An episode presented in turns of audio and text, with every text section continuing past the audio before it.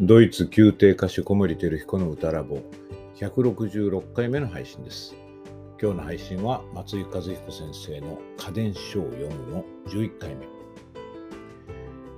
えっ、とね、もう10回まで来ましたね。あのなんかこの家電書を読むということを始めて、もう一度こう言葉にして言語化するとですね、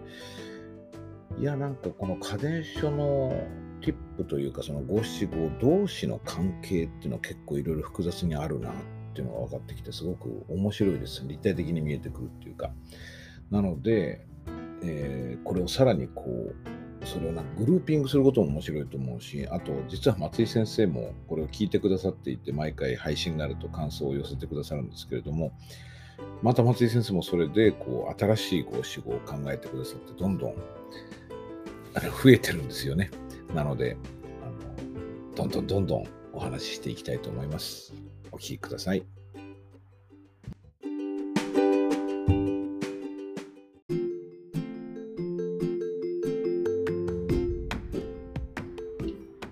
松井和彦先生の家電書を読む。今日ご紹介するオペラ五七五は、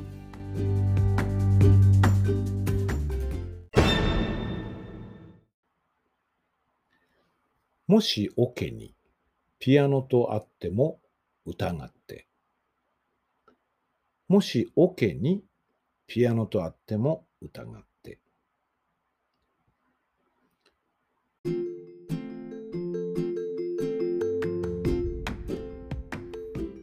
えっ、ー、と、オケというのは、まあ、オーケストラのことですね。えー、ピアノとあっても疑って、こうピアノっていうのはもちろんあの楽器のピアノではなくて、ピアノフォルテ、小さい音という意味でのピアノですよね。もしオ、ケにピアノとあってもというのは、まあ、楽譜の中の記述でですね、オーケストラの部分にピアノっていう指示があっても、それを疑った方がいいよということですね。疑わないとどうなるかっていうと、ピアノにしちゃうわけですよね。それが危険なので、それは本当にそれでいいのかなっていう示唆ですね。えっと、我々普段オペラの勉強するときに、準備をするときですね、あの、大体ピアノボーカルスコアというのを使います。ピアノ譜。えー、ボーカルスコアっていう言い方もしますかね。ドイツ語だとクラビアースツークって言いますけども、要するにオペラっていうのはほぼ全てのオペラがオーケストラでの演奏を前提に書かれてると思うんですけれども、あの音楽稽古、立ち稽古、早い段階からオーケストラと一緒にずっと練習するわけにいかないですよね、コストの関係からも。で、ピアノの方がそのオーケストラのオーケストラ全体の音を担って、要するにちょっと凝縮された、えー、オーケストラの音をピアノで弾いてくださるわけですね。だからピアノ用に編曲された、編曲って言っても、あの、えータクトのその小説とか飾り変わるようなそのそういう音楽的、え、内容的な編曲ではなくてその構成ピアノで弾ける、まあ、要するに10本の指で全部の音が出せる操れるようにリダクションにしたものですね。それがピアノボーカルスコ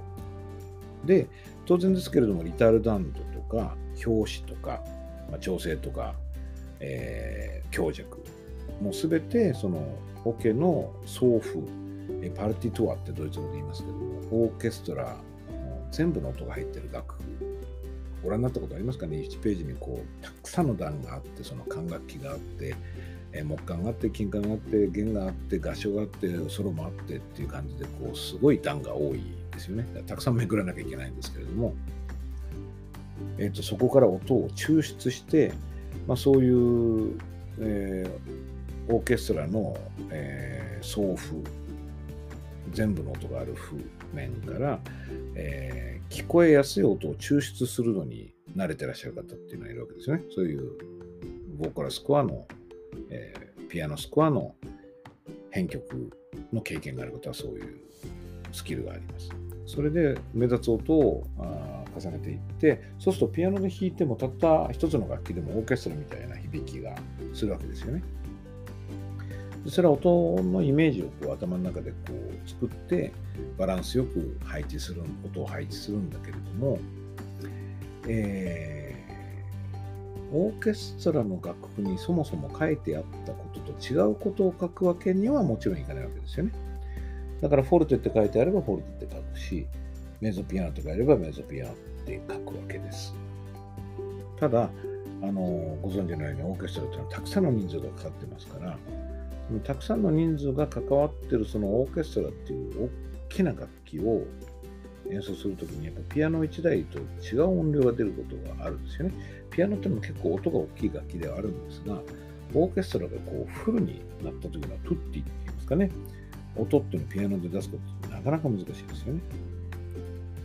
で、これはあの軸がこの音量だけじゃなくて、弾いてる人数とか楽器の種類とか音域とかによって音量ってすごく変わるんですよね。だからすごくなりやすいところで出しているピアノっていうのはあまり小さくなかったりするし、あるいは、例えば弦楽器でも人数を限って少ない人数で弾いたり、まずソロっていうのもありますよね。コンサートマスターのソロとか。音量変わりますよね、それはね。だから全員がピアノで弾いてるときに、ね、100人なら100人がピアノを弾いてるときに、2人がフォルテで弾いてるときとどっちが音が大きいかっていうと、ピアノを全員で出してる方が音が大きいことがあるんですよね、デシベル的に言うと。でもその時に、ああ、これは音が大きいからピアノって書いたらダメだなと。ピアノスコアにピアノじゃなくてフォルテって書くってことは、やっぱできないんですよね。もともとにピアノっていうものがその音量の問題だけではなくて、ニュアンスとかも含んだ、えー、作曲家の意思を伝達する一つの、何でしょうか、媒体なので、となるとですね、ピアノって書いてあるからって音が小さいとは限らないわけですよね。あとまあ言えるのは、その楽器の中で音域的にその音がすごく出やすいところもあり得るんですよね。そうなると大きくなっちゃう。それと逆に言うとフォルテって書いてあってもバンダといって舞台の裏の方で出す音っていうのはあれで遠くで聞こえてくる狩りのあのトランペットとかのホルンの音みたいなことやるときは、あの舞台の裏ではもう本当に顔真っ赤にしてフォルテで吹いてらっしゃるかもしれないんだけど、客席で聞くとそんなに大きくないってことがあるんですね。でもそういう時も多分ピアノとは書かない。あの楽譜にもともとがフォルテだったら、ピアノスコアでもフォルテと書くと思います。まあ、カッコしてこれは舞台裏でみたいなことは書くかもしれないんですけどね。だからそういう意味で、そういうのも勘案して読み替えなきゃいけないってことはあるんですけど、そういう結構めんどくさいというか緻密な作業なんですよね。だから、そのまま文字通りピアノと受け取ると、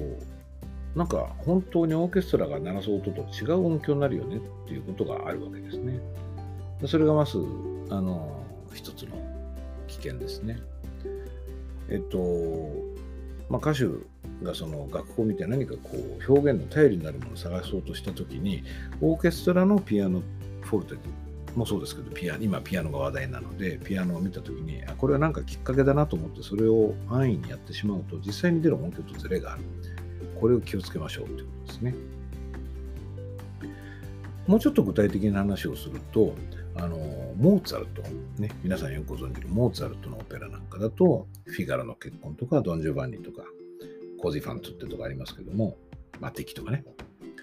えっ、と、ピアノスコアをご覧になったことがある方はお分かりだと思うんですが、歌手のパートのところにピアノとかフォルテって書いてあることってすごく少ないんですよね。あの、本当にわずかです。ここぞという時に書いてあります。でも、オーケストラのところにピアノフォルテはかなり頻繁にいろいろ指示がありますね。どういうことかっていうと、やっぱりモーツァルトが歌手にここは絶対ピアノで歌ってほしい。あるいはここは絶対フォルテ、たくましい音で歌ってほしいっていうようなことがあった時に当然書くわけですから、それは歌のパートにも書いてある。で、歌のパートには何も書いてないんだけれども、オケのところにピアノが書いてあるってことがかなりあるんですよね。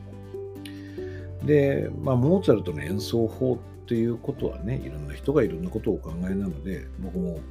正しい方法はわからないし、ただ僕がいいなと思ってる方法はいくつかあって、その杓子定規にですね書いてあることをそのままやるともしかしたらモーツァルトの考えてることから遠ざかっちゃうんじゃないかなってことは結構あるんですそのうちの一つのケースがもしオケにピアノがあっても疑わずピアノにしちゃうことですかね。あのオーケストラがそのピアノフォルテニュアンスを変えていく中で僕らがそれに乗って上でメロディーラインを歌う。それも屈託なく、そのいい声でですね、メロディーを紡いでるところに、その効果をオーケストラがつけるっていうこともありますよね。で、まあ歌手っていう楽器はですね、やっぱりこれも何度も話してることですけども、楽器の形が簡単に変わってしまう楽器なんですよね。ちょっとした気の緩みとか、あるいは気分の落ち込みでもそうですけども、胸郭の開きが足らなかったり、その横隔膜の上がり方がちょっと不足していると、簡単に正門加圧が下がって、えー、音圧というかね、ラウドネスっていうんですけども、あの音量が減っちゃうんですよね。あの楽器がこう気圧で満ちていないと。だそういう楽器としてのいい音を出すっていうポテンシャルを従前に発揮するにはある程度の圧力が必要でそれをそのピアノというものを安易にやってしまうことでですね損なってしまうことが結構あるんです。すごく気を使っていいピアノにしたけどあんまり聞こえなかったねとかね。あるいはピアノにはなってるんだけどあんまり楽器が鳴ってなくて綺麗な音にならなかったねっていうことは非常に残念なことでそれであればやっぱりしっかり鳴る。あのうるさい音を鳴らすんではないんだけれども、えー、その楽器の存在意義をしっかり示すような音量。で歌う。でその上で必要なところはさらに下げるわけですけども音量を下げるって非常に難しいんですよね。あのディミネントが難しいのと同じことですけれども。でこれは僕はあの技術的にはこのポッドキャストでもソブっていうものをご紹介していると思います。そこであの気圧を下げずに体を使うのをやめずに音を小さくする方法というのをご紹介してますので、まあ、それを聞いていただければそのソリューションはわかるんだけれどもやっぱり安易に音量を下げてしまうべきではないと思います。なのでその本当にモーツァルトがどういう音をここは欲しかったんだろうというところで考えてディナミックを設定すると本当の意味でモーツァルトと一つになれるのかなと思います。やっぱりオーケストラっていうのは大きい楽器なので歌の方がこう簡単に音量を下げてしまうとなかなかこう不都合があるかなと表現がお客様のところに届かないかなと思うところはありますね。はい。今日ご紹介したオペラ五七五はもし OK にピアノとあっても疑ってでした。